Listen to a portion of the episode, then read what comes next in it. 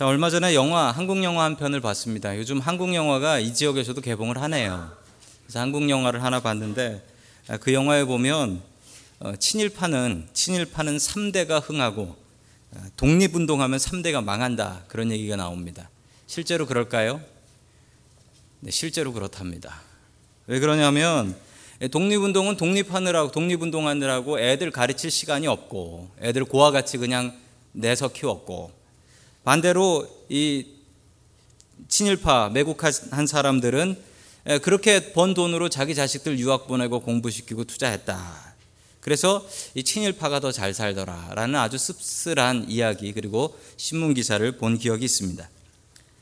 성경에 천대까지 가는 복이 있다라고 합니다. 여러분 이 복에 관심 있으십니까? 오늘 이 천대의 복을 소개해 드립니다. 이 천대까지 가는 복이 여러분들의 복이 될 수 있기를 주님의 이름으로 간절히 축원합니다. 아멘. 첫 번째 하나님께서 우리에게 주시는 말씀은 믿음에는 연좌제가 없다라는 말씀입니다. 이 연좌제라는 말이 참 어려운 말인데요. 예, 연좌제라는 제도가 예전에는 있었습니다. 이 연좌제가 뭐냐면 죄를 지은 사람이 벌 받는 건 당연한데 죄를 지은 사람의 가족들도 벌을 받는 거예요. 죄를 지은 사람들의 가족들도 벌 받는다. 예를 들자면 조선시대 때 그런 법들이 있었는데 조선시대 때 뭐 대역죄인, 반역을 일으킨 죄인이 있다라고 합니다. 그 죄인이 죽는 건 당연하죠. 반역죄인은 죽습니다. 그런데 반역죄인만 죽는 게 아니고 반역죄인의 가족은 어떻게 될까요? 가족은 재산을 몰수당하거나 심지어 잡아다가 노예로 삼기도 하고 어떤 경우는 가족과 함께 다 같이 그냥 죽여버렸습니다. 이게 연좌제예요. 내가 잘못한 것도 아니고 우리 아버지가, 우리 어머니가, 우리 할아버지, 할머니가 잘못한 건데 내가 벌을 받는다라는 겁니다. 제가 어릴 적만 해도 이런 제도가 있었습니다. 이게 원래 갑오개혁 때 없어졌다가요. 1950년에 한국 전쟁이 있고 나서 이 연좌제라는 것이 다시 부활합니다. 그 북쪽에 북쪽에 도와줬던 사람들 처벌받고 그랬었습니다. 자, 1980년에 이 제도가 없어졌는데 그 전에는 이 범죄 기록에 따라서 가족들이 공무원을 못했어요. 공무원에 응시할 수가 없었던 그런 일들이 있었습니다. 참 억울한 일이죠. 내가 잘못한 것도 아닌데 어떻게 내 가족과 혹은 잘 알지도 못하는 친척, 잘 알지도 못하는 친척 때문에 내가 지장을 받고 성공하지 못한다라는 것, 그 심지어는 벌을 받아야 된다라는 것은 참 억울한 일일 수밖에 없습니다. 그런데 성경에 이 연좌 죄를 연상케 하는 말씀이 우리가 요즘 보고 있는 에스겔에 나오고 있습니다. 우리 에스겔 18장 2절의 말씀 같이 봅니다. 시작. 너희가 어찌하여 이스라엘 땅에서 아직도 아버지가 신 포도를 먹으면 아들의 이가 시다 하는 속담을 입에 담고 있느냐. 아멘. 당시 사람들한테 유행했던 속담입니다. 이 속담이 에스겔에만 나오는 게 아니고 예레미야 31장에도 나와요. 어떤 속담이냐면 이 속담의 일차적인 뜻은 그 아들이 아침에 일어났는데 아 이가 너무 쉬어요. 이가 너무 쉬어요. 그래가지고 아버지한테 아버지 아침에 신포도 드셨어요? 왜 이렇게 입이 시지? 이런다라는 거예요. 아버지가 신포도를 드셨는데 아들이 입이 아이고 시다 이런다라는 거죠. 예, 당시 사람들이 신포도를 먹었습니다. 왜 먹었냐면 이 신포도만 아직 익지 않은 거죠. 근데 당시 약이 부족해서 이 신포도가 비타민 C가 풍부하기 때문에 이 힘이 없고 늘어지고 힘들 때 이 신포도 하나 먹으면 힘이 난다라고 해서 당시 사람들은 신포도를 약처럼 썼다라고 합니다. 자, 그런데 여기에는 second meaning, 2차적인 의미가 있는데 그건 무슨 의미냐면 이 모든 게 다 조상 탓이다라는 거예요. 내 탓이 아니고 이 모든 게 다 조상 탓이다. 우리 아버지가 죄를 지어가지고 내가 벌을 이 벌을 받는구나. 우리 할아버지가 죄를 지어서 내가 이 벌을 받는구나. 우리 조상들이 잘못해서 내가 이 벌을 받는구나. 내가 뭘 잘해봐야 소용없다. 어쩔 수 없다. 우리 부모가 우리 조상이 잘못한 것 때문에 내가 이 벌을 받기 때문에 내가 할 게 없다. 내 잘못 없다. 이 책임을 다 조상들한테 그냥 돌려버리는 겁니다. 그리고 이런 것을 운명론이라고 하죠. 내가 해서 무엇인가 바꿀 수 있는 건 하나도 없다. 다 조상 탓이라는 거죠. 여러분, 성경은 절대로 우리에게 운명론을 이야기하지 않습니다. 우리가 예정설이라는 것을 듣지만 여러분 그 예정설도 절대로 운명론은 아닙니다. 운명론은요, 내가 바꿀 수 있는 게 아무것도 없다예요. 내가 바꿀 수 있는 게. 그냥 세상이 다 정해져 있고 하나님 뜻대로 돌아가서 내가 뭔가 할 수 있는 것도 없고 결론은 그러면 내가 무슨 잘못을 했냐는 거예요. 하나님이 다 움직이시는데 내가 무슨 잘못을 했냐고요.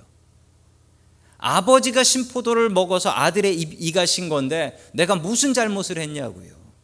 자, 이렇게 생각하는 겁니다. 여러분 절대 이 얘기는 맞지 않습니다. 하나님께서 우리에게 자유의지라는 걸 주셨어요. free will, 자유의지. 우리가 한 대로 하나님께 심판받습니다.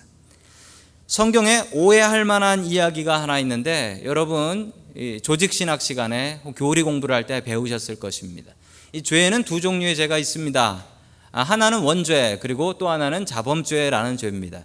먼저 이 자범죄는 스스로 범한 내가 저지른 죄예요. 내가 도둑질을 냈고 내가 강도질을 냈고 내가 다른 사람을 때렸습니다. 그러면 내가 스스로 지은 죄가 되는 거죠. 원죄는 뭐냐면 이건 내가 지은 죄는 아니에요. 내가 지은 죄는 아닌데 이 아담이라는 사람이 인류의 대표였던 아담이라는 사람이 지은 죄, 그 죄를 우리가 사람이니까 사람의 우선들은 물리고 물리고 물리고 물려받아서 그 죄가 나까지 왔다는 거예요. 여러분 이게 심하게 가면 어떤 얘기까지 나오냐면 이런 얘기까지 갑니다. 갓난아기가 태어나다가 죽었어요. 아, 얼마나 불쌍해요. 그런데 그 아이가 천국 갔을까요? 지옥 갔을까요? 지옥 간다라는 거예요. 왜 그러냐면 죄를 지을 기회는 없었지만 그 아이는 아담으로부터 물려받는 이 원죄라는 것이 있어서 이 아이는 어쩔 수 없이 지옥 간다라는 거예요. 여러분 얼마나 억울합니까? 여러분 아담 얼굴 보셨어요? 어, 보고라도 죄를 물려받으면 억울하지는 않겠네. 아니 본 사람도 아닌데 그 사람이 대표라고 해가지고 그 사람 죄를 우리가 물려받아서 아이 갓난 아이는 왜 지옥 가야 돼요? 죽은 것도 억울한데. 여러분 개신교에서 믿는 원죄라는 것은 여러분 이게 아닙니다. 이렇게 하면 연좌죄죠. 내가 지은 죄도 아닌데 조상이 지은 죄라고 해서 내가 다 뒤집어 써야 되는. 여러분 그런데 이게 아니에요. 여러분 연좌죄는요 아들이 도둑질을 안 했어요. 근데 우리 아버지가 도둑이에요. 그러면 내가 도둑놈 취급을 받는 거 억울하잖아요. 우리 아버지가 살인자예요. 난 살인 안 했어요. 그런데 그 살인자의 누명을 제가 쓰고 벌을 받아야 된다면 이건 억울한 일이죠. 그런데 여러분 원죄는 완전히 달라요. 원죄는 완전히 달라요. 제대로 아셔야 되는데 우리 로마서 5장 12절이 잘 나와 있습니다. 우리 같이 읽습니다. 시작. 그러면 한 사람 죄가 세상에 들어왔고 또 그 죄로 말미암아 죽음이 들어온 것 같이 모든 사람이 죄를 지었기 때문에 죽음이 모든 사람에게 이르게 되었습니다. 아멘. 자, 여기서 한 사람은 아담입니다. 한 사람으로부터 죄를 물려받았다고 합니까? 아닙니다. 뭐라 합니까? 말미암아서 들어왔다. 말미암아서 들어왔다라는 거예요. 자, 그 사람을 통해서 죄가 소개가 된 거라는 거지요. 여러분, 원죄는 우리가 할 말이 없습니다. 왜냐하면 아담이 지었던 죄는 야, 너그 아, 에덴 동산에 있는 선악과인데 저거 먹지 마. 하나님께서 명령하시고 그러지 마라고 했는데 사람이 어떻게 했습니까? 그냥 내 마음대로 살게 내버려 두세요. 여러분 이 죄입니다. 이 죄. 여러분 이 죄 앞에 여러분 자유로우세요? 나는 하나님 시키는 대로 다 하는데요. 나는 아담처럼 저런 죄 안 짓습니다. 이러는 분 여기 한 분이라도 계세요? 아마 한 분도 안 계실 거예요. 하나님 뜻보다는 내 뜻대로 살지요. 여러분 원죄는 할 말이 없는 게 아담이 처음 죄를 지었는데 내가 그 죄를 안 졌어요. 아이고 억울해. 그런데 여러분 아담이 지었는데 그 죄가 소개가 돼서 다 퍼져서 다 배워서 다 해요. 그러면 억울해요? 안 억울하죠. 이거 내가 짓는 죄 아닙니까? 여러분 아담을 통해서 죄가 우리에게 들어왔습니다. 우리 모두는 다 죄인입니다. 목사인 제가 죄를 덜 짓냐고요? 아니요. 그런 것 같지 않습니다. 여러분, 저나 여러분들이나 하나님 앞에 똑같은 죄인인 것은 모두 다 똑같은 일입니다. 여러분, 교회 다니는 사람은 제가 다르다라고 생각을 해요. 왜 다르냐? 무엇보다도 다른 이유는 여러분, 교회 안 다니는 사람과 다니는 사람, 다른 이유가 있습니다. 여러분, 아까도 기도하시면서 첫 번째 기도가 여러분, 우리가 지은 죄를 고백하는 거예요. 한 주간을 돌아보면서 다 잊어버렸던데 다시 기억해가면서 그걸 쥐어 짜내가면서 하나님 내가 이 죄를 지었습니다. 이렇게 고백하고 매주 내가 죄인이다. 내가 죄인이다. 하나님 말씀을 통해서 내가 죄인이다. 네가 잘못한 거다. 내가 잘못한 거지 다른 사람 잘못 아니다. 이것을 듣는 사람과 이렇게 듣지 않고 매일매일 자기가 옳은 것 같이 사는 사람들과 여러분 달라야 되지 않을까요? 여러분 그래서 저는 하나님 믿고 예수님 믿고 교회 다니는 사람은 다르다라고 확신합니다. 여러분 우리의 죄를 인정하십시오. 우리는 모두 죽을 죄인입니다. 주님 앞에 나와 회개하고 바른 길 걸어가는 것이 유일하게 영생을 얻는 방법입니다. 주님 믿고 바른 길 걸어갈 수 있는 저와 여러분 될 수 있기를 주님의 이름으로 간절히 축원합니다. 아멘. 두 번째 하나님께서 우리에게 주시는 말씀은 복은 천대가 내리고 벌은 삼사대가 내린다라는 말씀입니다. 성경에 또 하나의 이해하기 힘든 말씀 하나가 나오는데 이 출애굽기 20장 5절의 말씀입니다. 그 5절 앞부분입니다. 같이 읽습니다. 시작. 너희는 그것들에게 절을 하거나 그것들을 섬기지 못한다. 나 주 너희 하나님은 질투하는 하나님이다. 아멘.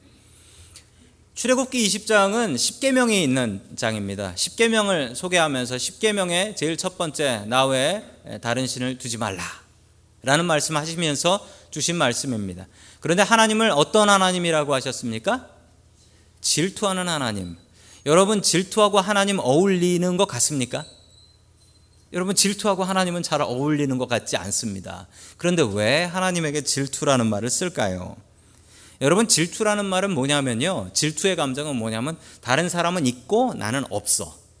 그럴 때 부러워하는 마음 이게 질투예요. 다른 사람은 멋진 스포츠카를 타고 있어. 근데 나는 없어요. 그러면 질투가 생기죠. 나도 저거 좀 있었으면. 나도 저거 좀 있었으면. 저는 아들만 있고 딸이 없어요. 그러면 딸을 보면 질투가 생겨요. 딸 좀 있었으면. 여러분 이게 질투입니다. 나한테 없는 거를 부러워하는 마음, 이게 질투예요. 그런데 여러분, 하나님께서 사용하시는 질투는 좀 어울리지 않지 않습니까? 하나님이 없으신 게 어디 있다고 질투를 하세요?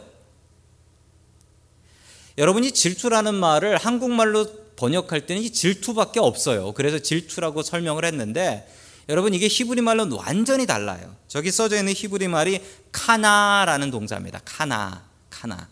카나라는 말은 한국말로 질투하다 그리고 영어로는 be jealous라고 합니다.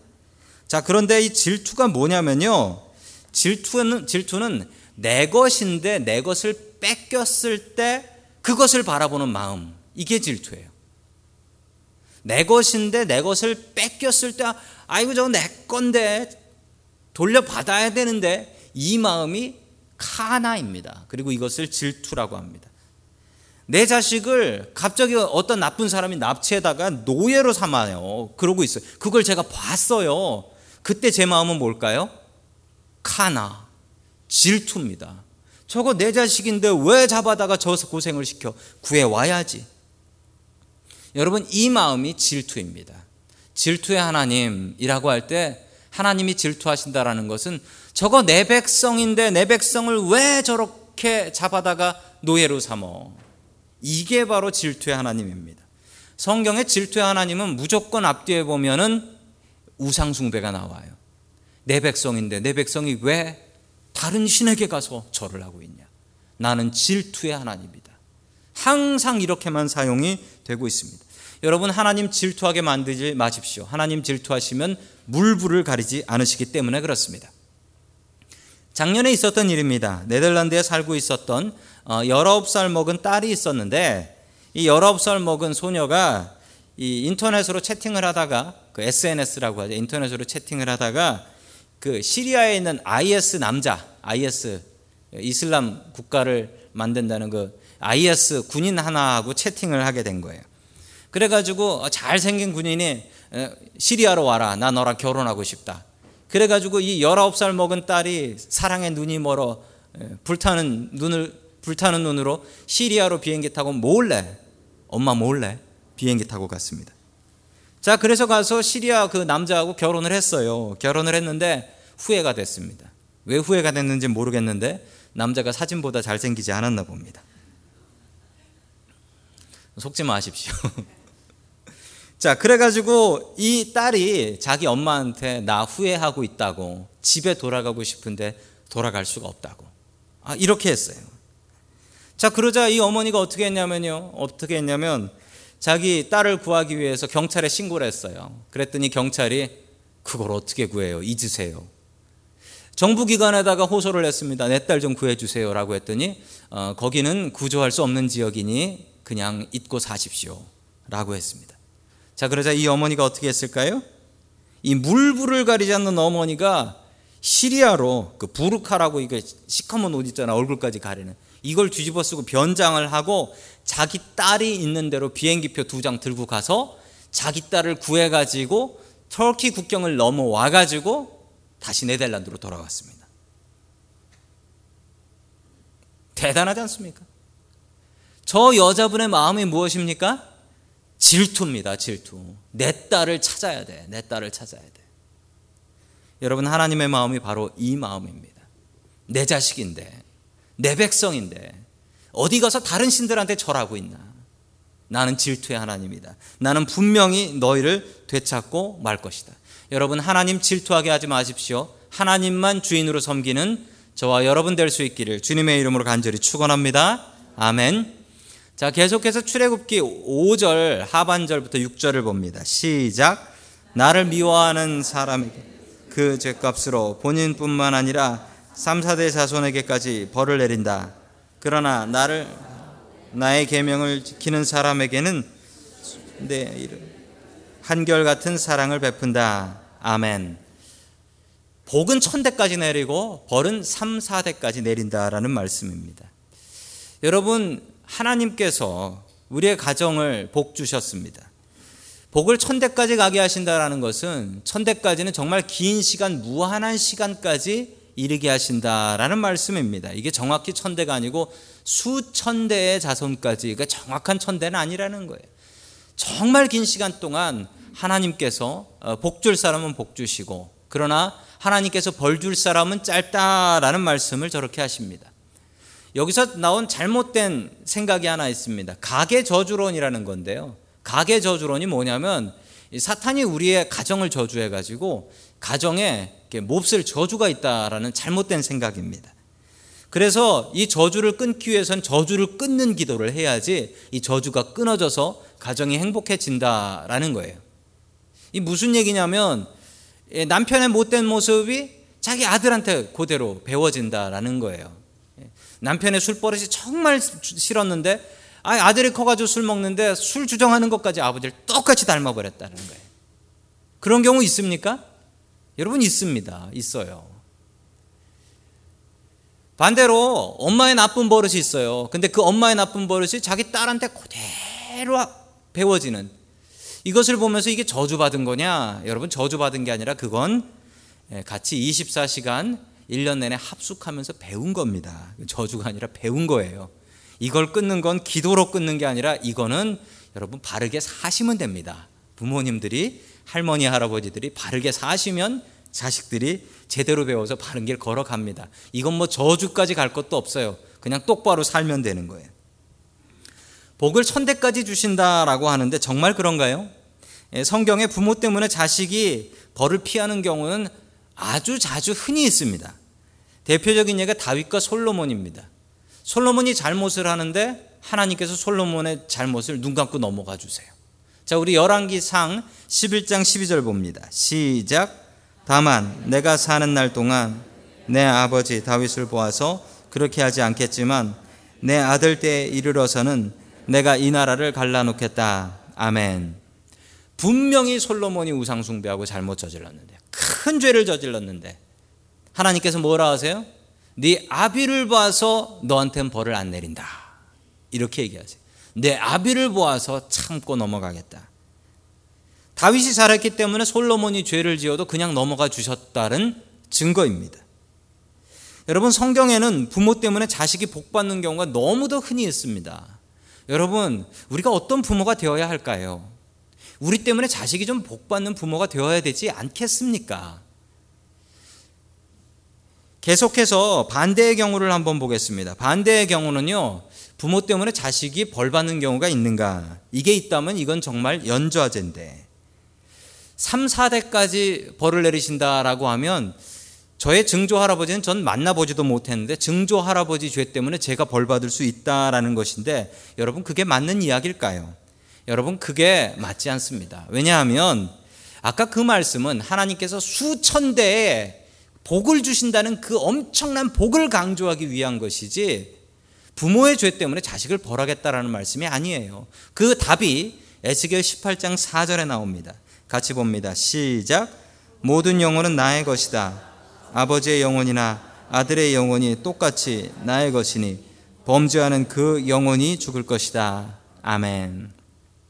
자식이 잘못되는 것을 보면 부모님들은 한결같이 이렇게 얘기합니다. 내가 무슨 죄를 졌길래? 내가 무슨 죄를 졌길래? 이 마음이 그 부모님을 더욱더 괴롭게 합니다. 내가 무슨 죄를 졌길래 내 자식이 이런 일을 당하나? 여러분 그러나 분명히 아십시오. 에스겔 18장 4절에는 죄 짓는 그 영혼이 죽는 거지 부모의 죄 때문에 자식이 벌 받고 할아버지 할머니 죄 때문에 자식이 벌 받는 일은 없다. 나 그런 하나님 아니다. 라고 말씀하십니다. 범죄하는 사람이 그 개인으로 벌 받고 심판받는 것입니다. 여러분 우리의 살아가는 이 삶이 무엇일까요? 여러분 우리의 삶은 저는 기회다라고 생각합니다. 여러분 이 땅에 살아간 삶의 그 기회를 통해서 우리가 어떻게 살아갔느냐에 따라서 우리는 저 천국에서 상을 받을 수도 있고 심판을 받을 수도 있는 것입니다. 여러분, 삶은 기회입니다. 이 기회 바르게 잘 붙잡으십시오. 이 땅에서만 행복하게 살아가려고 생각하지 마시고, 저 천국을 바라보십시오. 저 천국을 바라보시고, 이 기회를 통하여 하나님 앞에 영광 돌리는 저와 여러분들 될 수 있기를 주님의 이름으로 간절히 축원합니다. 아멘. 마지막 세 번째 하나님 주시는 말씀은 진짜 복은 말씀대로 사는 복이다. 저는 분명히 그렇게 믿습니다. 저는 분명히 그렇게 믿습니다. 교회 나오면은 병 고친다. 여러분 교회 나와서 병 고치는 경우도 있고 아닌 경우도 아주 많이 있습니다. 교회 나오면 부자로 산다. 교회 나와서 부자로 사는 분들도 있지만 아닌 분들도 참 많습니다. 저만 봐도 부자는 아닙니다. 물론 아들 부자죠. 진짜 돈 많은 부자는 아닙니다. 얼마 전에 이런 일이 있었습니다. 여러분, 장학금이 한국과 미국이 다른 거 아세요? 한국에서는 공부 잘하면 장학금 받습니다. 뭐 금시초문인 듯한 표정이세요. 경험. 아니, 못 받아보셨어도 여러분, 고등학교 때 보면 교장 선생님 앞에 이게 조회할 때 나가가지고 상 받는 친구 있잖아요. 그게 나는 아닐지라도.